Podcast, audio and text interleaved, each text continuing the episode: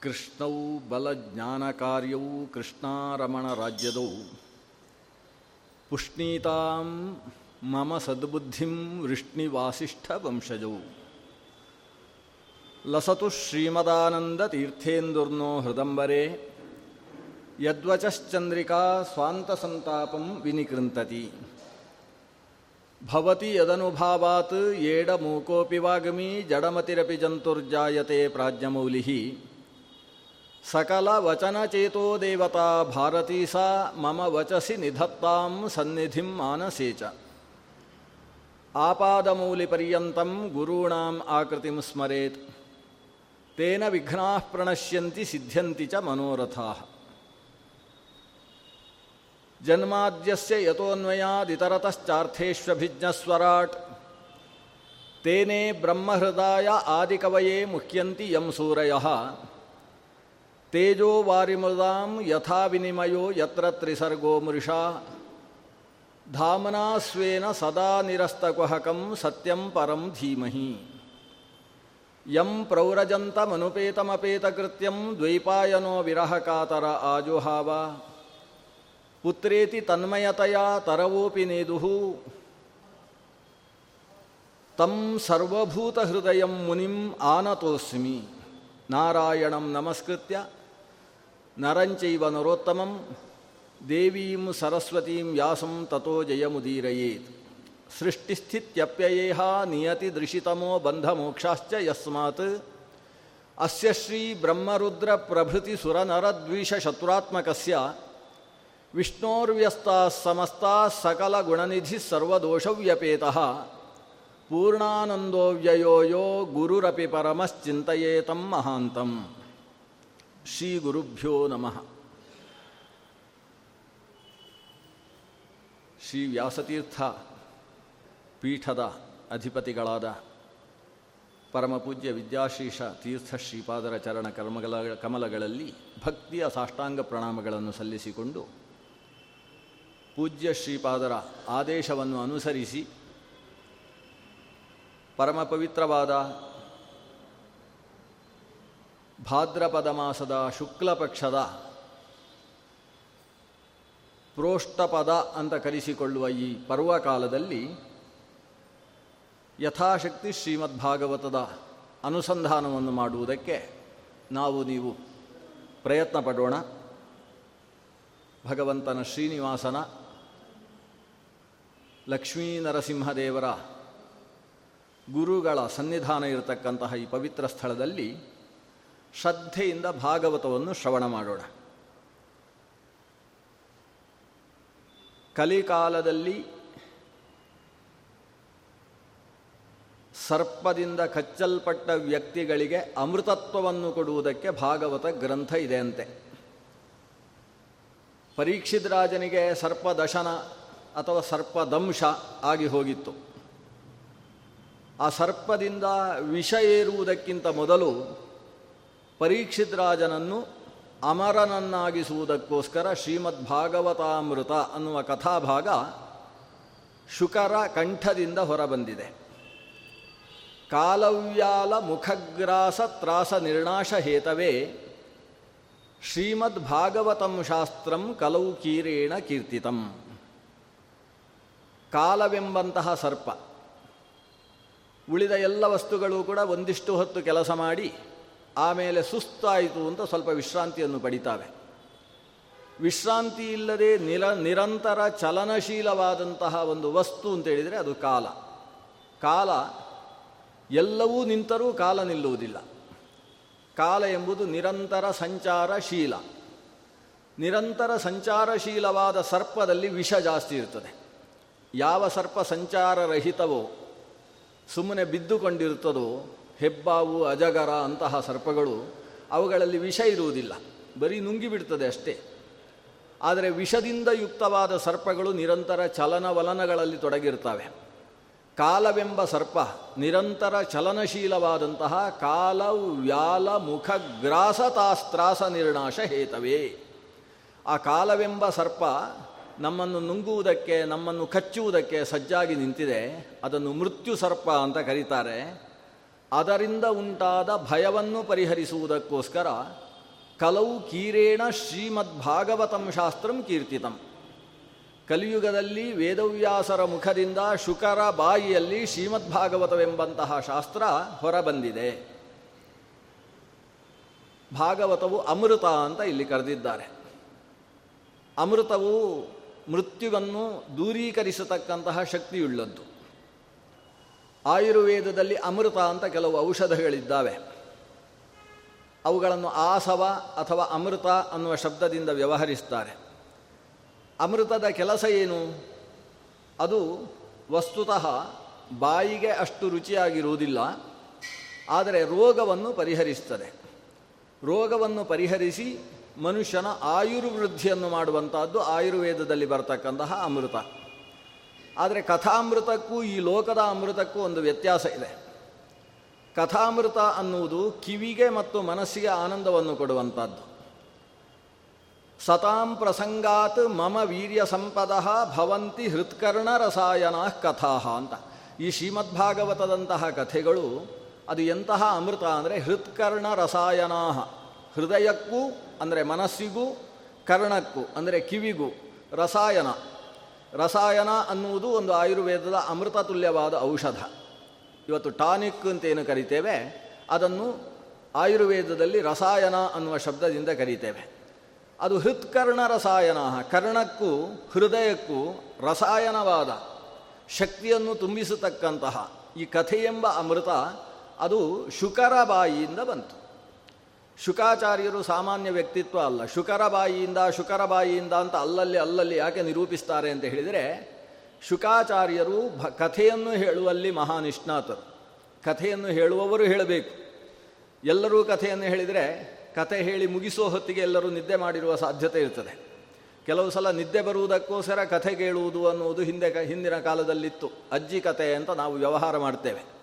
ಅದು ಮಕ್ಕಳಿಗೆ ನಿದ್ದೆ ಬರುವುದಕ್ಕೋಸ್ಕರ ಅಜ್ಜಿ ಕಥೆ ಹೇಳ್ತಾ ಇದ್ದರು ಆದರೆ ನಿಜವಾಗಿ ಕಥೆ ಹೇಳುವ ಅಜ್ಜಿ ಕಥೆ ಹೇಳಿದರೆ, ಕೇಳುವ ವ್ಯಕ್ತಿ ಕೇಳ್ತಾ ಇದ್ದರೆ ನಿದ್ದೆ ಇಲ್ಲದೆ ರಾತ್ರಿ ಮುಗಿದು ಬೆಳಗಾಗುವ ತನಕ ಕಥೆ ನಡೀತಾ ಇದ್ದಂತಹ ಹಳ್ಳಿಗಳು ಕೂಡ ಇದ್ದಾವೆ.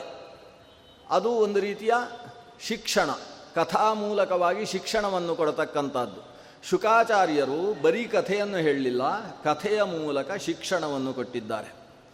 ವೇದವ್ಯಾಸರು ಶುಕಾಚಾರ್ಯರಿಗೆ ಶ್ರೀಮದ್ಭಾಗವತವನ್ನು ಉಪದೇಶಿಸಿದರು. ಅದನ್ನು ಶುಕಾಚಾರ್ಯರು ಕೇಳುವವರು ಹೇಗೆ ಕೇಳಬೇಕು, ಕೇಳ್ತಾ ಇರಬೇಕು, ಆ ರೀತಿಯಲ್ಲಿ ನಿರೂಪಣೆ ಮಾಡಿದರು. ಶುಕಾಚಾರ್ಯರಲ್ಲಿ ಅಂತಹ ವ್ಯಕ್ತಿತ್ವ. ಇದಕ್ಕೆ ಎರಡು ಕಾರಣ. ಒಂದು, ಭಗವಂತನಲ್ಲಿ ನಿಶ್ಚಲವಾದ ಭಕ್ತಿ. ಎರಡನೆಯದ್ದು ಪ್ರಪಂಚದಲ್ಲಿ ಅಷ್ಟೊಂದು ವೈರಾಗ್ಯ. ಶುಕಾಚಾರ್ಯರ ಸ್ವರೂಪವನ್ನು ಶ್ರೀಮದ್ ಭಾಗವತದಲ್ಲಿ ಸೂತಪುರಾಣಿಕರು ಹೇಳ್ತಾರೆ, ಅದು ಎಂಥ ವ್ಯಕ್ತಿತ್ವ ಶುಕಾಚಾರ್ಯರದ್ದು? ಅವರಿಗೆ ಮಲಗುವುದಕ್ಕೆ ತಲೆದಿಂಬಿನ ಅವಶ್ಯಕತೆ ಇಲ್ಲ ಅಥವಾ ಶಯ್ಯೆಯ ಅವಶ್ಯಕತೆ ಇಲ್ಲ.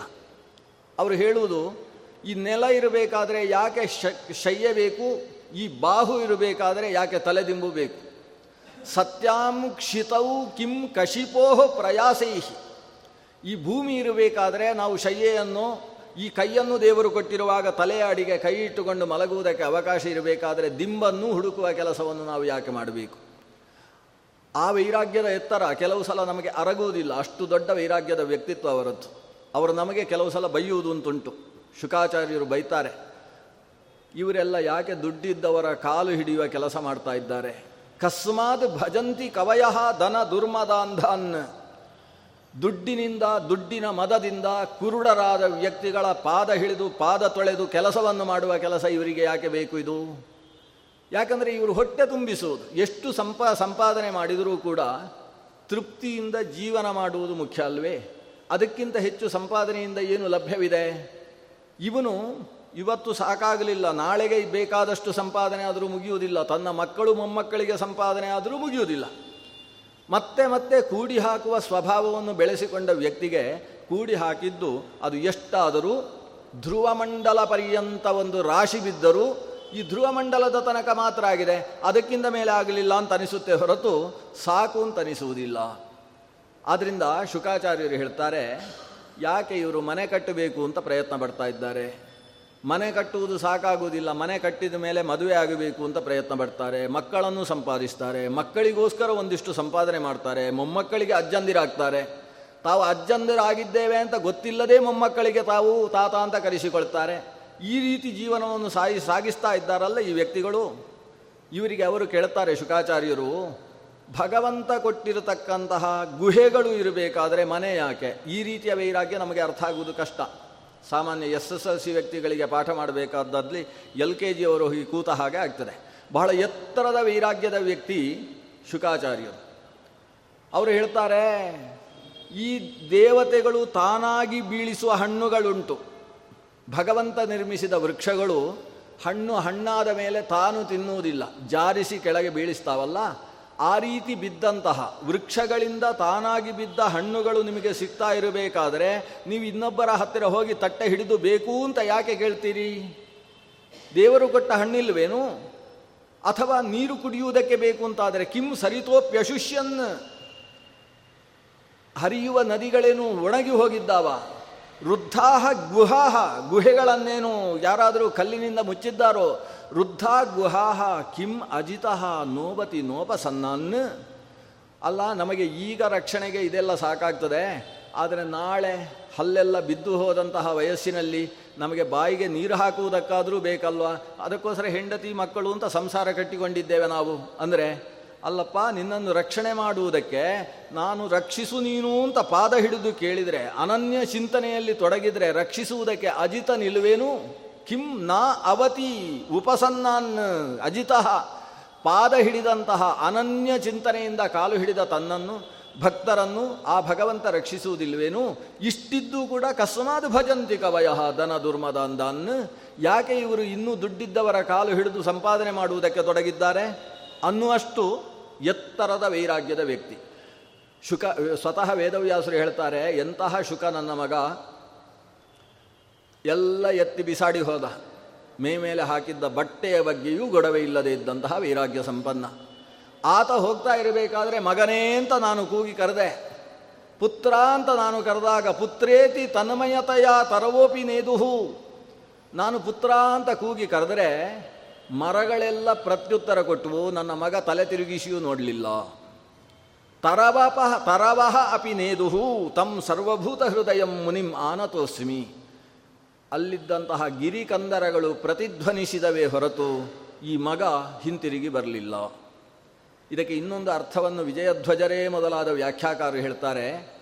ಈ ಶುಕ ವೇದವ್ಯಾಸರು ಪುತ್ರ ಅಂತ ಕರೆದ್ರೆ ಶುಕನನ್ನು ರುದ್ರ, ರುದ್ರಾಂಶ ಸಂಭೂತನಾದಂತಹ ಶುಕನನ್ನು ಕೂಗಿ ಕರೆದರೆ ಅಲ್ಲಿದ್ದಂತಹ ವೃಕ್ಷಗಳೆಲ್ಲ ಪ್ರತಿಧ್ವನಿಸಿದವು. ಯಾಕಂದರೆ ಆ ರುದ್ರಾಂಶ ಅನ್ನೋದು ಪ್ರತಿಯೊಂದು ವೃಕ್ಷಗಳಲ್ಲೂ ಕೂಡ ಉಂಟು. ಪ್ರತಿಯೊಬ್ಬ ಚೇತನನಲ್ಲೂ ಕೂಡ ಅಹಂಕಾರ ತತ್ವ ಅನ್ನುವುದು ಇದ್ದೇ ಇರುತ್ತದೆ. ವೃಕ್ಷಗಳೆಲ್ಲ ಸ್ಥಾವರ ಚೇತನಗಳು.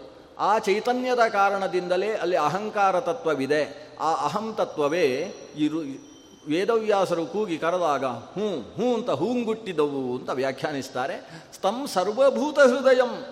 ಎಲ್ಲ ಪ್ರಾಣಿಗಳ ಹೃದಯದಲ್ಲೂ ಕುಳಿತಂತಹ ಆ ಶುಕನೆಂಬ ರುದ್ರ ತತ್ವವನ್ನು ಆನತೋಸ್ಮಿ, ನಾವು ತಲೆಬಗ್ಗಿ ನಮಸ್ಕರಿಸ್ತೇವೆ ಅಂತ ಸೂತ ಪುರಾಣಿಕರು, ನೈಮಿಷಾರಣ್ಯವೆಂಬ ಪುಣ್ಯ ಸ್ಥಳದಲ್ಲಿ ಈ ಶ್ರೀಮದ್ಭಾಗವತ ಕಥೆಯನ್ನು ಪ್ರಾರಂಭ ಮಾಡ್ತಾರೆ. ಕಥೆ ಕೇಳುವುದಕ್ಕೂ ಒಂದು ಪುಣ್ಯ ಸ್ಥಳ ಬೇಕು. ಋಷಿಗಳೆಲ್ಲ ಚತುರ್ಮುಖನನ್ನೇ ಸಾಕ್ಷಾತ್ಕರಿಸಿಕೊಳ್ತಾರೆ. ನಾವು ಶ್ರೇಷ್ಠವಾದ ಕಥೆಯನ್ನು ಕೇಳಬೇಕು ಸ್ವಾಮಿ. ಒಂದು ಕಥೆ ಕೇಳಿದರೆ ಆ ಕಥಾಶ್ರವಣದ ಪುಣ್ಯ ಅಶ್ವಮೇಧ ತುಲ್ಯ ಅಂತ ಹೇಳ್ತಾರೆ. ನಮಗೆ ಶತಾಶ್ವಮೇಧದ ಫಲ ಸಿಗಬೇಕು. ಒಮ್ಮೆ ಕಥಾಶ್ರವಣ ಮಾಡಿದರೆ, ಒಮ್ಮೆ ಪ್ರೋಷ್ಠಪದಿಯಲ್ಲಿ ಹದಿನೈದು ದಿವಸ ಶ್ರವಣ ಮಾಡಿದರೆ ವರ್ಷಪೂರ್ತಿ ಶ್ರವಣ ಮಾಡಿದ ಫಲ ಸಿಗಬೇಕು ಅಂತ ನಮಗೂ ಆಸೆ ಇರುವುದಿಲ್ವೇ? ಅಂತಹ ಫಲ ಸಿಗಬೇಕು. ಅದಕ್ಕೋಸ್ಕರ ಅಂತಹ ಶ್ರೇಷ್ಠ ಕ್ಷೇತ್ರವನ್ನು ಹೇಳಬೇಕು ಸ್ವಾಮಿ ಅಂತ ಚತುರ್ಮುಖನಲ್ಲಿ ಋಷಿಗಳೆಲ್ಲ ಕೇಳಿದರು. ಆಗ ಚತುರ್ಮುಖ ಬ್ರಹ್ಮ ಒಂದು ಚಕ್ರವನ್ನು ನಿರ್ಮಾಣ ಮಾಡಿ ಧರ್ಮಚಕ್ರ ಆ ಧರ್ಮಚಕ್ರವನ್ನು ಹಿಮಾಲಯದ ಮೇಲಿನಿಂದ ಕೆಳಕ್ಕೆ ಭೂಮಿಗೆ ತಿರುಗಿಸಿ ಬಿಡ್ತಾನೆ. ಹಿಮಾಲಯದಲ್ಲಿ ಸುತ್ತುತ್ತಾ ಸುತ್ತುತ್ತಾ ಅಲಕನಂದೆಯ ಬದಿ ಬದಿಯಲ್ಲೇ ಸಾಕ್ತಾ ಆ ಚಕ್ರ ಪಂಚಪ್ರಯಾಗಗಳನ್ನು ದಾಟಿಕೊಂಡು ಇವತ್ತು ಗಂಗಾದ್ವಾರ, ಹರಿದ್ವಾರ ಅಂತ ಕರೆಸಿಕೊಳ್ತಕ್ಕಂತಹ ಜನ್ನುವಿನ ವಿಶಾಲ ಭೂಮಿಯನ್ನು ದಾಟಿಕೊಂಡು ಅಲ್ಲಿಂದ ಮುಂಭಾಗಕ್ಕೆ ಸಾಗಿ ಗಂಗೆಯ ತೀರದಲ್ಲೇ ಬರ್ತಿದೆ. ಅದು ಎಲ್ಲೆಲ್ಲಿ ಸಂಚರಿಸಿದು ಅದೆಲ್ಲ ಪುಣ್ಯಕ್ಷೇತ್ರ. ಎಲ್ಲಿ ಈ ಚಕ್ರ ಹೋಗಿ ಅಡ್ಡ ಬೀಳ್ತದೆ ಅದು ಸರ್ವಶ್ರೇಷ್ಠವಾದ ಪುಣ್ಯಕ್ಷೇತ್ರ ಅಂತ ಬ್ರಹ್ಮದೇವರು ಹೇಳಿದ್ದಾರೆ. ಚಕ್ರ ಮುಂದುವರಿಯಿತು. ಗಂಗಾ ತೀರದಲ್ಲಿ ಸಾಕ್ತಾ ಗಂಗೆಯ ಉಪನದಿಯಾದ ಗೋಮತಿ ತೀರಕ್ಕೆ ಸಾಗಿತು. ಗೋಮತಿ ನದಿಯ ಬದಿಯಲ್ಲಿ ಸಾಕ್ತಾ ಆ ಚಕ್ರ ಒಂದು ಅರಣ್ಯದ ಪ್ರದೇಶದಲ್ಲಿ ತಾನು ಅಡ್ಡ ಬಿತ್ತು ಅದರ ನೇಮಿಯ ವಿಶರಣ ಆಯಿತು.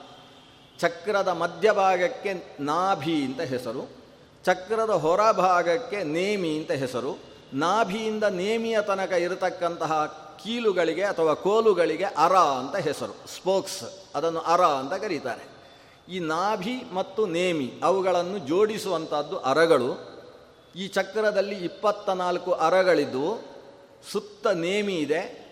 ಯಾವಾಗ ಗೋಮತಿ ನದಿಯಿಂದ ಸಾಕ್ತಾ ಸಾಕ್ತಾ ಬಂದಂತಹ ಚಕ್ರ ಒಂದು ಅರಣ್ಯದಲ್ಲಿ ಅದರ ನೇಮಿ ವಿಶರಣಗೊಂಡು ಬಿದ್ದಿತೋ, ನೇಮಿ ಒಡೆದು ಚಕ್ರ ಬಿತ್ತಂತೆ. ನೇಮಿ ಒಡೆದದ್ದರಿಂದ, ನೇಮಿಯ ವಿಶರಣವಾದದರಿಂದ ಆ ಪ್ರದೇಶಕ್ಕೆ ನೇಮಿಷ ಅಂತ ಹೆಸರಾಯಿತು. ನೇಮಿಷಾರಣ್ಯ ಅಂತ ಆ ದೇಶವನ್ನು ಕರೆಯುವುದಕ್ಕೆ ಪ್ರಾರಂಭಿಸಿದರು. ಹೀಗೆ ಚತುರ್ಮುಖ ಬ್ರಹ್ಮ ಧರ್ಮಚಕ್ರವನ್ನು ಭೂತಲದಲ್ಲಿ ತಿರುಗಿಸಿ ಬಿಟ್ಟ ನಂತರ ಆ ಚಕ್ರ ಯಾವ ಸ್ಥಳದಲ್ಲಿ ಅಡ್ಡ ಬೀಳ್ತದೋ ಅದು ಶ್ರೇಷ್ಠವಾದಂತಹ ಕಥಾಶ್ರವಣಕ್ಕೆ ಯುಕ್ತವಾದ ಪುಣ್ಯಕ್ಷೇತ್ರ ಅಂತ ಚತುರ್ಮುಖ ತಾನು ಹೇಳಿದ ಕ್ರಮದಿಂದ ನಿರ್ಮಿತವಾದ ಶುದ್ಧ ಕ್ಷೇತ್ರ ನೇಮಿಷಾರಣ್ಯ. ಆ ನೇಮಿಷಾರಣ್ಯದಲ್ಲಿ ದೊಡ್ಡ ಗುರುಕುಲ. ಅದರ ಕುಲಪತಿಗಳು ಶೌನಕಸ್ತು ಕುಲಪತಿ ಶೌನಕ ಎಂಬತಕ್ಕಂತಹ ಕುಲಪತಿಗಳು ಹತ್ತು ಸಾವಿರಕ್ಕೆ ಕಡಿಮೆ ಇಲ್ಲದ ಶಿಷ್ಯ ವರ್ಗಕ್ಕೆ ಪಾಠವನ್ನು ಹೇಳುವ ವ್ಯವಸ್ಥೆಯನ್ನು ಮಾಡಿದ್ದಾರೆ. ಆ ಪ್ರದೇಶದಲ್ಲಿ ಸೂತ ಪುರಾಣಿಕರು ಬಂದು ಹೇಳಿದಂತಹ ಪುರಾಣ ಶ್ರೀಮದ್ ಭಾಗವತ. ಅಲ್ಲ, ಸೂತ ಪುರಾಣಿಕರಿಗೆ ಈ ಶ್ರೀಮದ್ ಭಾಗವತ ಎಲ್ಲಿಂದ ಬಂತು?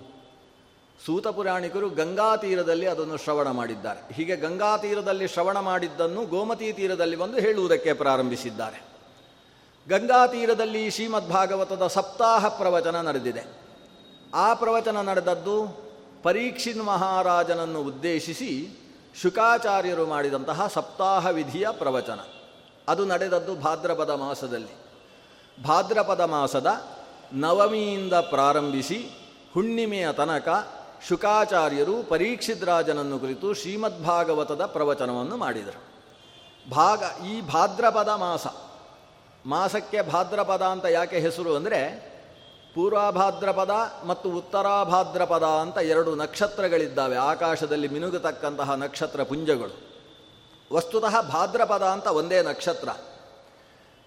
ಆಷಾಢ ನಕ್ಷತ್ರ, ಫಲ್ಗುನಿ ನಕ್ಷತ್ರ ಮತ್ತು ಭಾದ್ರಪದ ಅಂತ ನಕ್ಷತ್ರ. ಈ ಮೂರು ನಕ್ಷತ್ರಗಳು ಭಾರೀ ದೊಡ್ಡದಾದ ನಕ್ಷತ್ರಗಳು. ದೊಡ್ಡ ನಕ್ಷತ್ರ ಆದ್ದರಿಂದ ಅದರಲ್ಲಿ ಎರಡು ನಕ್ಷತ್ರಗಳು ಅಂತ ಅದನ್ನು ಜ್ಯೋತಿಷ್ಶಾಸ್ತ್ರ ವಿಭಾಗ ಮಾಡಿತು.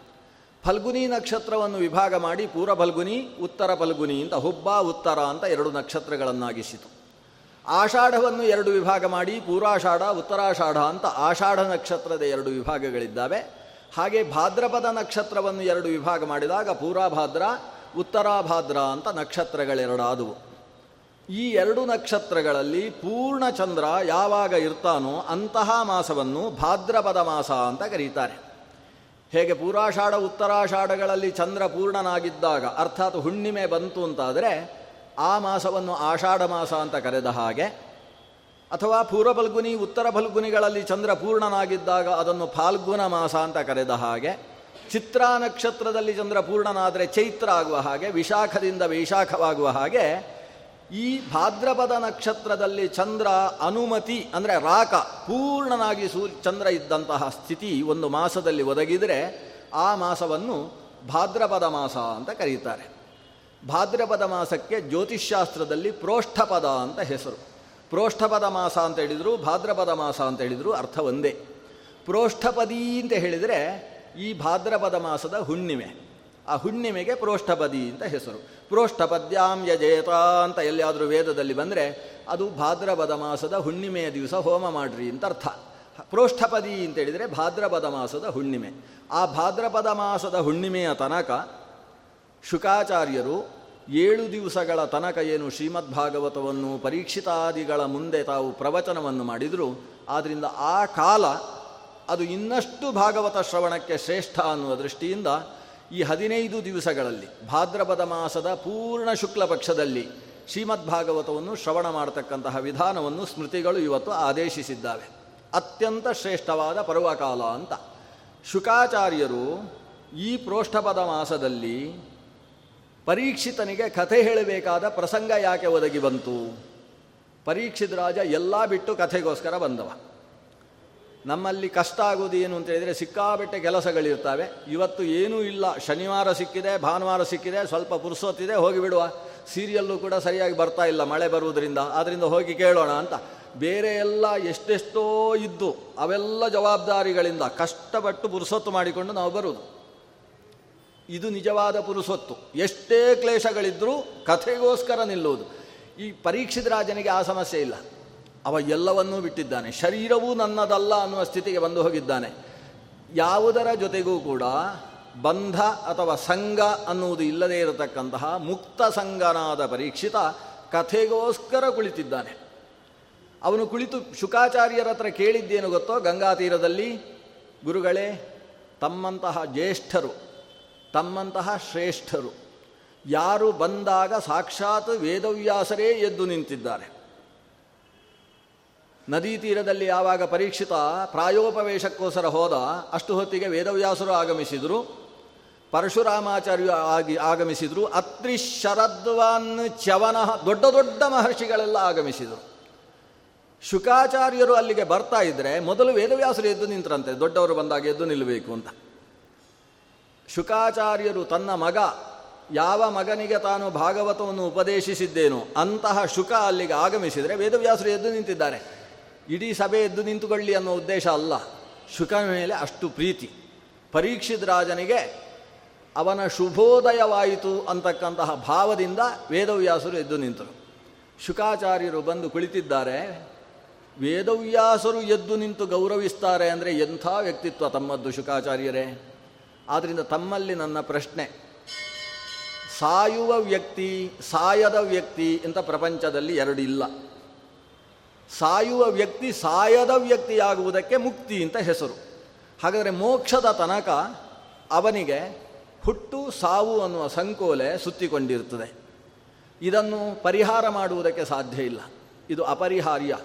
ಈ ಅಪರಿಹಾರ್ಯವಾದ ಜನ್ಮ, ಮೃತ್ಯು ಜನ್ಮ, ಮೃತ್ಯು ಅನ್ನುವ ಈ ಸಂಕೋಲೆಯಿಂದ ಪರಿಹಾರವನ್ನು ನಾವು ಕಂಡುಕೊಳ್ಳುವುದಕ್ಕೆ ಒಂದೇ ಒಂದು ಮಾರ್ಗ ಅಂದರೆ ದೇವರನ್ನು ಶರಣು ಹೊಂದಬೇಕು. ನಮ್ಮಿಂದ ಪರಿಹಾರ ಸಾಧ್ಯ ಇಲ್ಲ.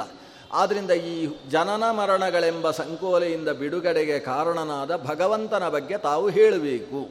ಇಷ್ಟೇ. ಪರೀಕ್ಷಿತ ಶುಕಾಚಾರ್ಯರಲ್ಲಿ ಕೇಳಿದ ಪ್ರಶ್ನೆ ಇದು. ಯಚ್ಶ್ರೋತವ್ಯಂ ಅಥೋ ಜಪ್ಯಂ ಬ್ರೂಹಿ ಯದ್ವಾ ವಿಪರ್ಯಯಂ ಸಾಯಲಿರುವ ವ್ಯಕ್ತಿ ಮತ್ತೆ ಸಾಯದೇ ಇರುವ ಹಾಗೆ ಆಗಬೇಕು ಅಂತಾದರೆ ಆಗ ನಾವು ಕೇಳಲೇಬೇಕಾದ ವಿಷಯವನ್ನು ಹೇಳಿ ಸ್ವಾಮಿ. ಅಂತ ಶುಕಾಚಾರ್ಯರಲ್ಲಿ ಈತ ಪ್ರಶ್ನಿಸಿದ್ದಾನೆ.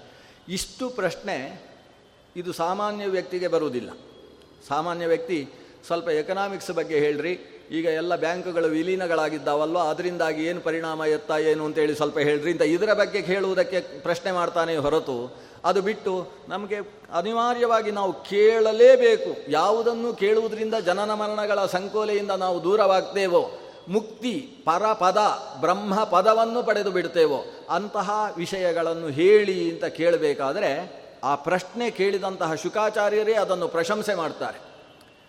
ಒಳ್ಳೆ ಪ್ರಶ್ನೆ ಕೇಳಿದಿ ಸಾಧುಪೃಷ್ಟ ಅಂತ ಒಳ್ಳೆ ರೀತಿಯ ಪ್ರಶ್ನೆಯನ್ನು ಮಾಡಿದಿ ಯಾಕಂದರೆ ಮನುಷ್ಯನಿಗೆ ಕೇಳುವುದಕ್ಕೆ ಸಾವಿರಾರು ವಿಷಯಗಳು ಪ್ರಪಂಚದಲ್ಲಿದ್ದಾವೆ. ಶ್ರೋತವ್ಯಾನೀಹ ರಾಜೇಂದ್ರ ನೃಣಾಂ ಸಂತಿ ಸಹಸ್ರಶಃ. ಸಾವಿರಾರು ವಿಷಯ ಕೇಳ್ತಾ ಇರ್ತಾರೆ. ಆದರೆ ತನ್ನ ಬಗ್ಗೆ ಕೇಳುವುದಲ್ಲ, ಇನ್ನೊಬ್ಬರ ಬಗ್ಗೆ ಕೇಳ್ತಾನೆ. ಅಕ್ಕಪಕ್ಕದ ಮನೆಯ ವಿಷಯಗಳನ್ನು ಕೇಳುವುದರಲ್ಲಿ ಅವನಿಗೆ ಆಸಕ್ತಿ. ಆದರೆ ಅಕ್ಕಪಕ್ಕದವರು ಯಾರು ಮಾತಾಡ್ಲಿಕ್ಕೆ ಬರುವುದಿಲ್ಲ. ಅದಕ್ಕೋಸ್ಕರ ಇವ ನ್ಯೂಸ್, ಎನ್ ಯು ಡಬ್ಲ್ಯೂ, ಅದು ಈ ನಾಲ್ಕೂ ದಿಕ್ಕುಗಳಿಂದ ಬರುವ ವಿಷಯಗಳನ್ನೆಲ್ಲ ಒಂದು ದೊಡ್ಡ ದಪ್ಪದ ಪತ್ರಿಕೆಯಲ್ಲಿ ಮನೆಗೆ ಹಾಕಿ ಬೆಳಗ್ಗಿನಿಂದ ಸಾಯಂಕಾಲ ತನಕ ಅದನ್ನೇ ಓದ್ತಾ ಇರ್ತಾನೆ. ಇಲ್ಲೇ ಹೋದರೆ ನೋಡ್ತಾ ಇರ್ತಾನೆ ಇಷ್ಟೇ. ಅವನಿಗೆ ಬೇರೆ ವಿಷಯಗಳನ್ನು ಕೇಳುವುದರಲ್ಲೇ ಆಸಕ್ತಿ. ಅವನಿಗೆ ಸಾವಿರಾರು ವಿಷಯ ಇದೆ ಕೇಳುವುದಕ್ಕೆ. ಆದರೆ ಈ ವಿಷಯಗಳನ್ನು ಕೇಳುವುದರಿಂದ ಅವನ ವಯಸ್ಸು ಅನ್ನುವುದು ಕಡಿಮೆ ಆಗ್ತಾ ಹೋಗುತ್ತೆ. ಆಯುಸ್ಸು ಕಡಿಮೆ ಆಗ್ತದೆ, ವಯಸ್ಸು ಜಾಸ್ತಿ ಆಗ್ತದೆ. ಈ ವಯಸ್ಸು ಮತ್ತು ಆಯುಸ್ಸು ಅಂತ ಎರಡು ಶಬ್ದ ಇದೆ. ಇಲ್ಲಿ ಒಂದು ವಿಚಿತ್ರವಾದ ಪ್ರಯೋಗ ಮಾಡ್ತಾರೆ. ತದ್ವಾಯಸಂ ತೀರ್ಥ ಮುಷಂತಿ ವಾಯಸಾಹ. ಈ ತೀರ್ಥ ಇದೆ ಅಲ್ವಾ? ಈ ಶಾಸ್ತ್ರಗಳು, ನೀವು ಲೋಕದ ವಾರ್ತೆಗಳು, ಕಾಕು ವಾರ್ತೆಗಳೆಲ್ಲ ಇದ್ದಾವಲ್ಲ, ಇದಕ್ಕೆ ವಾಯಸ ತೀರ್ಥ ಅಂತ ಕರೆದಿದ್ದಾರೆ. ವಾಯಸ ತೀರ್ಥ ಅಂದ್ರೇನು ವಾಯಸ ಅಂದರೆ ವಯಸ್ಸನ್ನು ಹಾಳು ಮಾಡುವಂಥದ್ದು ಅಂತ ಒಂದು ಅರ್ಥ. ಇನ್ನೊಂದು ವಾಯಸ ಅಂದರೆ ಕಾಗೆ, ಕಾಕತೀರ್ಥ ಅಂತ ಅರ್ಥ. ಕಾಗೆಗೂ ಕೂಡ ವಾಯಸ ಅಂತ ಹೆಸರು. ಯಾಕಂದರೆ ಅದು ಸಿಕ್ಕಾಬಟ್ಟೆ ವಯಸ್ಸಿನ ತನಕ ಬದುಕಿರ್ತದೆ ಅನ್ನುವ ಕಾರಣದಿಂದ. ಕಾಗೆಗಳಿಗೆ ಸಂಸ್ಕೃತದಲ್ಲಿ ಚಿರಜೀವಿ ಅಂತ ಒಂದು ಹೆಸರಿದೆ. ಅವುಗಳು ಸಾಯುವುದು ಅಂತ ವಾಸ್ತವವಾಗಿ ಸಾಯುವುದು ಅಂತಿಲ್ಲ ಕಾಗೆಗಳು. ಯಾಕಂದರೆ ಅವುಗಳಿಗೆ ಮುಪ್ಪು ಬರುವುದಿಲ್ಲ. ಮುಪ್ಪು ಬಂದರೆ ಬಿಳಿಯಾಗಬೇಕಲ್ವ ಕ ಮೈಕೂದಲೆಲ್ಲ ಕೂದಲೆಲ್ಲ ಬಿಳಿಯಾದರೆ ಆಗ ಅದು ಮುಪ್ಪು ಬಂತು ಅಂತ ಅರ್ಥ. ಕಾಗೆ ಯಾವಾಗ ಕಪ್ಪು ಕಾಗೆ ಹೋಗಿ ಬಿಳಿ ಕಾಗೆ ಆಗುತ್ತೋ ಆಗ ಸಾಯುತ್ತೆ ಅಂತ ಅರ್ಥ. ಆದರೆ ಕಾಗೆಗಳು ಬಿಳಿ ಆಗುವುದಿಲ್ಲ ಅಂತ ಅದರಿಂದ ಕಾಗೆಗಳು ಸಾಯುವುದಿಲ್ಲ ಅಂತ ಒಂದು ವ್ಯವಸ್ಥೆ. ಅಂತೂ ದೀರ್ಘ, ಚಿರಜೀವಿ. ಒಬ್ಬ ವ್ಯಕ್ತಿ ತನ್ನ ತಂದೆ, ತನ್ನ ಅಜ್ಜ, ತನ್ನ ಮುತ್ತಜ್ಜ, ಪಿತೃ, ಪಿತಾಮಹ, ಪ್ರಪಿತಾಮಹ, ಅದರ ಜೊತೆಗೆ ಅವರ ಮೇಲಿನ ಮೂರು ವ್ಯಕ್ತಿಗಳನ್ನು ಉದ್ದೇಶಿಸಿ ಪಿಂಡ ಪ್ರದಾನವನ್ನು ಮಾಡ್ತಾನೆ ಶ್ರಾದ್ದ ಮೊದಲಾದ ಪ್ರಕ್ರಿಯೆಗಳಲ್ಲಿ. ಅದರಲ್ಲಿ ಮೂರು ಪಿತ್ರಾದಿಗಳನ್ನು ಉದ್ದೇಶಿಸಿ ಮತ್ತೊಂದು ಲೇಪಪಿಂಡ ಅಂತ ಹೇಳಿ ನಾಲ್ಕನೇ ತಲೆಯಿಂದ ಹಿಡಿದು ಮೂರು ತಲೆಯನ್ನು ಉದ್ದೇಶಿಸಿ ಕೊಡ್ತಾನೆ. ಇಷ್ಟೂ ತಲೆಯನ್ನು ನೋಡಿದ ಒಂದು ಪ್ರಾಣಿ ಪ್ರಪಂಚದಲ್ಲಿದ್ದರೆ ಅದು ಕಾಗೆ ಅಂತ ಹೇಳಿ ಶ್ರಾದ್ದದಲ್ಲಿ ಅದಕ್ಕೂ ಕೂಡ ಒಂದು ಕಾಕಪಿಂಡ ಅಂತ ಕೊಡ್ತಕ್ಕಂಥ ವಿಧಾನ ಇದೆ. ಅಷ್ಟು ದೀರ್ಘಕಾಲ ಬದುಕತಕ್ಕಂತಹ ಪಕ್ಷಿ. ವಯಸ್ಸು ದೀರ್ಘವಾದ್ರಿಂದ ಕಾಗೆಗೆ ವಾಯಸ ಅಂತ ಹೆಸರು. ದಿವ್ಯಂ ಸುಪರ್ಣಂ ವಾಯಸಂ ಅಂತ ಋಗ್ವೇದದಲ್ಲೂ ಕೂಡ ವಾಯಸ ಅಂತ ಕಾಗೆಯನ್ನು ಉಲ್ಲೇಖ ಮಾಡಿದ್ದಾರೆ. ಜೊತೆಗೆ ವಾಯಸ ತೀರ್ಥ ಅಂದರೆ ಕಾಗೆಗಳು ಮುಳುಗುವಂತಹ ತೀರ್ಥ. ಅತ್ಯಂತ ಹೇಸಿಗೆಯಾದ ಅನೇಕ ರಾಡಿಯಿಂದ ಕೂಡಿದ ನೀರನ್ನು ವಾಯಸ ತೀರ್ಥ ಅಂತ ಕರೀತಾರೆ. ಅತ್ಯಂತ ಶುದ್ಧವಾದ ನೀರನ್ನು ಹಂಸತೀರ್ಥ ಅಂತ ಕರೀತಾರೆ. ಹಂಸಗಳು ಕೆಸರು ನೀರಿನಲ್ಲಿ ವಾಸ ಮಾಡುವುದಿಲ್ಲ. ಅವುಗಳಿಗೆ ಮಾನಸದಂತಹ ನೀರು ಬೇಕು. ಶುದ್ಧವಾದ ತೀರ್ಥದಲ್ಲಿ ಮಾತ್ರ ಹಂಸಗಳು ವಾಸ ಮಾಡ್ತವೆ. ಶಾಸ್ತ್ರದಲ್ಲೂ ಕೂಡ ಎರಡು ಥರದ ಶಾಸ್ತ್ರ ಅಂತೆ. ವಾಯಸ ಶಾಸ್ತ್ರ ಹಂಸಶಾಸ್ತ್ರ ಅಂತ. ಹಂಸತೀರ್ಥ, ವಾಯಸತೀರ್ಥ ಅಂತ ಎರಡು ಥರದ ಶಾಸ್ತ್ರ. ನಾವು ಹಂಸತೀರ್ಥದಲ್ಲಿ ಯಾವತ್ತೂ ಕೂಡ ಮುಳುಗಬೇಕು. ಈ ಕಾಕುಲತೆ, ಕಾಕು ವಾರ್ತೆ, ಲೋಕದ ನಾನಾ ರೀತಿಯ ವಾರ್ತೆಗಳೆಲ್ಲ ಅದು ವಾಯಸ, ಕೇವಲ ವಯಸ್ಸನ್ನು ಹಾಳು ಮಾಡ್ತಕ್ಕಂತಹ ರಾಡಿಯಾದ ತೀರ್ಥಗಳು. ಅದರಿಂದ ಮನಸ್ಸಿನ ಶುದ್ಧಿ ಆಗುವುದಲ್ಲ. ಮನಸ್ಸಿನಲ್ಲಿ ಇನ್ನಷ್ಟು ಕಾಮಕ್ರೋಧ, ಲೋಭಾದಿಗಳ ಅಂಟುವಿಕೆ ಉಂಟಾಗ್ತದೆ ಹೊರತು ಇದ್ದ ಕೆಸರು ಹೋಗುವುದಿಲ್ಲ. ಮನಸ್ಸಿನಲ್ಲಿದ್ದ ಕೆಸರು ತೆಗೆಯುವುದಕ್ಕೆ ಹಂಸತೀರ್ಥ ಬೇಕು. ಅಂತಹ ಹಂಸತೀರ್ಥದಲ್ಲಿ ನಿನ್ನನ್ನು ನೀನು ತೊಡಗಿಸಿಕೊಳ್ಬೇಕಪ್ಪ ಅಂತ ಶುಕಾಚಾರ್ಯರು ಹೇಳ್ತಾರೆ. ತನ್ನ ಶಿಷ್ಯನಾದ ಪರೀಕ್ಷಿತನಿಗೆ, ನನಗೆ ಈಗ ಶ್ರೇಯಸ್ಸಿಗೆ ಬೇಕಾದ್ದನ್ನು ಉಪದೇಶಿಸಿ ಸ್ವಾಮಿ ಅಂತ ಕೇಳಿದಂತಹ ಪರೀಕ್ಷಿತನನ್ನು ಕುರಿತು ಶುಕಾಚಾರ್ಯರು ಒಂದು ಧೈರ್ಯದ ಮಾತು ಹೇಳ್ತಾರೆ. ಪರೀಕ್ಷಿತ, ಇನ್ನು ಏಳೇ ದಿವಸ ಉಳಿದಿದೆ ಅಂತ ಯೋಚಿಸಬೇಡ. ಯಾಕಂದರೆ ನಮಗೆ ಒಳ್ಳೆಯದನ್ನು ಕೇಳಿ ಸಾಧನೆ ಮಾಡುವುದಕ್ಕೆ ಹೆಚ್ಚು ಕಾಲ ಬೇಕು ಅಂತಿಲ್ಲ ಎಷ್ಟೋ ಮಂದಿಗೆ ಎಷ್ಟು ವಯಸ್ಸಾದರೂ ಕೂಡ ಸಾಧನೆ ಮಾಡುವ ಬುದ್ಧಿ ಬರುವುದಿಲ್ಲ. ಯಾಕಂದರೆ ಇನ್ನು ಎಷ್ಟೋ ಕಾಲದ ತನಕ ತನಕ ನಾನು ಬದುಕಿರುವ ಸಾಧ್ಯತೆ ಇದೆ ಅನ್ನುವ ಕಲ್ಪನೆ ಅವನಲ್ಲಿರ್ತದೆ. ಯಾವಾಗ ಬೇಕಾದರೂ ಈ ಶರೀರದಿಂದ ಈ ಆತ್ಮ ಹೊರಗೆ ಹೋಗಬಹುದು ಅನ್ನುವ ಚಿಂತನೆ ಅವನಲ್ಲಿರುವುದಿಲ್ಲ. ಈ ಕಾರಣದಿಂದ ಅವನಿಗೆ ಸಾಧನೆಗೆ ಬೇಕಾದ ಮನಸ್ಥಿತಿ ಉಂಟಾಗುವುದಿಲ್ಲ. ಒಬ್ಬ ವ್ಯಕ್ತಿಗೆ ಇನ್ನು ಎಷ್ಟು ಆಯುಷ್ಯ ಉಳಿದಿದೆ ಅನ್ನುವುದು ಮುಖ್ಯವಲ್ಲ, ಎಷ್ಟು ಇದೆ ಅಂತ ಗೊತ್ತಿದೆ ಅನ್ನೋದು ಮುಖ್ಯವಾಗ್ತದೆ. ಶುಕಾಚಾರ್ಯರು ಹೇಳುವುದ ಬಹಳ ಮುಖ್ಯವಾದ ಒಂದು ಮಾತು ಇದು. ಎಷ್ಟು ಉಳಿದಿದೆ ಅನ್ನೋದು ಮುಖ್ಯವಲ್ಲ, ಎಷ್ಟು ಉಳಿದಿದೆ ಅಂತ ಗೊತ್ತಾಗುವಿಕೆ ಅನ್ನೋದು ಮುಖ್ಯ. ಕಿಂ ಪ್ರಮತ್ತಸ್ಯ ಬಹುಬಿಹಿ ಪರೋಕ್ಷೈ ಹಾಯನೀರಿಹ. ಸಂಸಾರದಲ್ಲಿ ಪ್ರಮಾದವಶಾತ್ ಬಿದ್ದಿರತಕ್ಕಂತಹ ಪ್ರಮಾದವೆಸಗುವ ವ್ಯಕ್ತಿಗೆ ಗೊತ್ತಿಲ್ಲದೇ ಇರುವ ಪರೋಕ್ಷವಾದ ಎಷ್ಟು ವರ್ಷಗಳಿದ್ದು ಏನು ಪ್ರಯೋಜನವಪ್ಪ? ವರಂ ಮುಹೂರ್ತಂ ವಿದಿತಂ ಘಟೇತ ಶ್ರೇಯಸೇ ಯತಃ. ಆದರೆ ಇನ್ನು ಉಳಿದದ್ದು ಇಷ್ಟೇ ಅಂತ ಗೊತ್ತಾದದ್ದು, ಅದು ಒಂದು ಮುಹೂರ್ತದಷ್ಟು ಕಾಲವಾದರೂ ಸಾಕಪ್ಪ. ಅಷ್ಟು ಕಾಲದಲ್ಲಿ ಆತ ಶ್ರೇಯಸ್ಸನ್ನು ಸಾಧನೆ ಮಾಡಿಬಿಟ್ಟಾನು. ನಿನಗೆ ಉದಾಹರಣೆಗೆ ಖಟ್ವಾಂಗ ಎಂಬ ರಾಜನ ಕಥೆ ಹೇಳ್ತೇನೆ ಕೇಳು. ಖಟ್ವಾಂಗೋ ನಾಮ ರಾಜಋಷಿ. ಜ್ಞಾತ್ವೇ ಯತ್ತಾಂ ಇಹ ಆಯುಷಃ ಮುಹೂರ್ತಾತ್ ಸರ್ವಮುತ್ಸೃಜ್ಯ. ಗತವಾನ್ ಅಭಯಂ ಪದಂ. ಸೂರ್ಯವಂಶದಲ್ಲಿ ಬಂದಂತಹ ಪ್ರಾತಸ್ಮರಣೀಯ ರಾಜ ಖಟ್ವಾಂಗ, ದೇವತೆಗಳಿಗೆ ಸಹಕಾರ ಕೊಡುವುದಕ್ಕೋಸ್ಕರ ಅಸುರ ಮರ್ದನದಲ್ಲಿ ತನ್ನನ್ನು ತಾನು ತೊಡಗಿಸಿಕೊಂಡ. ಯಾವಾಗ ದೇವತೆಗಳಿಗೆ ಸೇನಾನಿಯಾಗಿ ತಾರಕಾಸುರ ಸಂಹಾರಿಯಾದಂತಹ ಗುಹ ಆಗಮಿಸಿದ, ಆವಾಗ ಖಟ್ವಾಂಗನಿಗೆ ವಿಶ್ರಾಂತಿಯನ್ನು ನೀಡಿದರು ದೇವತೆಗಳು. ಬೇಕಾದ್ದನ್ನು ಕೇಳು ಅಂತ ಕೇಳಿದರು. ಆಗ ಈತ ಏನು ಕೇಳಿದ? ನಾನು ಬೇಕಾದ್ದೆಲ್ಲ ತಮ್ಮಲ್ಲಿ ಕೇಳಬಹುದು. ತಾವು ಪ್ರೀತರಾದರೆ ಎಲ್ಲವೂ ಲಭ್ಯವಾಗ್ತದೆ. ಆದರೆ ಅಷ್ಟನ್ನೂ ಪಡೆದ ಮೇಲೆ ನನಗೆ ಆಯುಷ್ಯ ಇಲ್ಲದೆ ಹೋದರೆ ಪಡೆದಾದರೂ ಏನು ಪ್ರಯೋಜನ? ಆದ್ದರಿಂದ ಮೊದಲು ನನಗೆ ಹೇಳಿ, ಇನ್ನೆಷ್ಟು ಆಯುಷ್ಯ ಉಳಿದಿದೆ. ಯಾಕಂದರೆ ದೀರ್ಘಕಾಲವಾಗಿ ಹೋಯಿತು ನಾನು ಈ ದೇವಲೋಕಕ್ಕೆ ಬಂದು. ಮತ್ತೆ ಭೂಲೋಕಕ್ಕೆ ಹೋದಿ ಎಷ್ಟು ಕಾಲ ನನ್ನ ಆಯುಷ್ಯ ಉಳಿದಿದೆ ಅಂತ ಹೇಳಿ. ಆಗ ದೇವಾತಿ ದೇವತೆಗಳು ಚಿತ್ರಗುಪ್ತನನ್ನು ಕರೆದು ಹೇಳಿದರು. ಇನ್ನು ಒಂದು ಮುಹೂರ್ತದಷ್ಟು ಕಾಲ ಉಳಿದಿದೆ. ಇಪ್ಪತ್ತ ನಾಲ್ಕು ನಿಮಿಷಕ್ಕೆ ಒಂದು ಘಳಿಗೆ ಅಂತ ಹೆಸರು. ಎರಡು ಘಳಿಗೆಗಳಿಗೆ ಒಂದು ಮುಹೂರ್ತ ಅಂತ ಹೆಸರು. ಅಂದರೆ ನಲವತ್ತೆಂಟು ನಿಮಿಷದ ಕಾಲ ಉಳಿದಿದೆ ಅಂತ ಅರ್ಥ. ಕಟ್ಟಾಂಗನಿಗೆ ಖುಷಿಯಾಯಿತು ಇಷ್ಟು ಗೊತ್ತಾಯ್ತಲ್ವ? ಇಷ್ಟು, ಇಷ್ಟೇ ಇರುವುದು ಅಂತ ಗೊತ್ತಾಗುವುದು ಮುಖ್ಯ. ಈ ಆಯುಷ್ಯದ ಬಗ್ಗೆ ಗೊತ್ತಾಯಿತು ಅನ್ನುವ ಆನಂದದಿಂದ ಆತ ದೇವತೆಗಳಿಗೆ ಕೈ ಮುಗಿದು ಕೇಳ್ತಾನೆ, ಈ ಕ್ಷಣದಲ್ಲಿ ನನ್ನ ಊರಿನಲ್ಲಿ ನಾನು ಇರುವ ಹಾಗೆ ವ್ಯವಸ್ಥೆ ಮಾಡಿ. ಈತ ತನ್ನ ಊರಿಗೆ ಬಂದವ. ಆ ಕ್ಷಣ ಮಾತ್ರದಲ್ಲಿ ತನ್ನ ಮಕ್ಕಳನ್ನು ಸಿಂಹಾಸನದಲ್ಲಿ ಕೂಡಿಸಿ ಅಭಿಷೇಕ ಮಾಡಿ, ತನ್ನದ್ದೆಲ್ಲವೂ ತ್ಯಕ್ತ ಅನ್ನುವ ಭಾವದಿಂದ ಸನ್ಯಸ್ತಮ್ಮಯ ಅಂತ ಮಾನಸವಾಗಿ ಎಲ್ಲವನ್ನೂ ಸನ್ಯಾಸದ ಸ್ಥಿತಿಯಲ್ಲಿ ತ್ಯಾಗ ಮಾಡಿ ತಾನು ನದೀ ತೀರದಲ್ಲಿ ಬಂದು ಕುಳಿತ.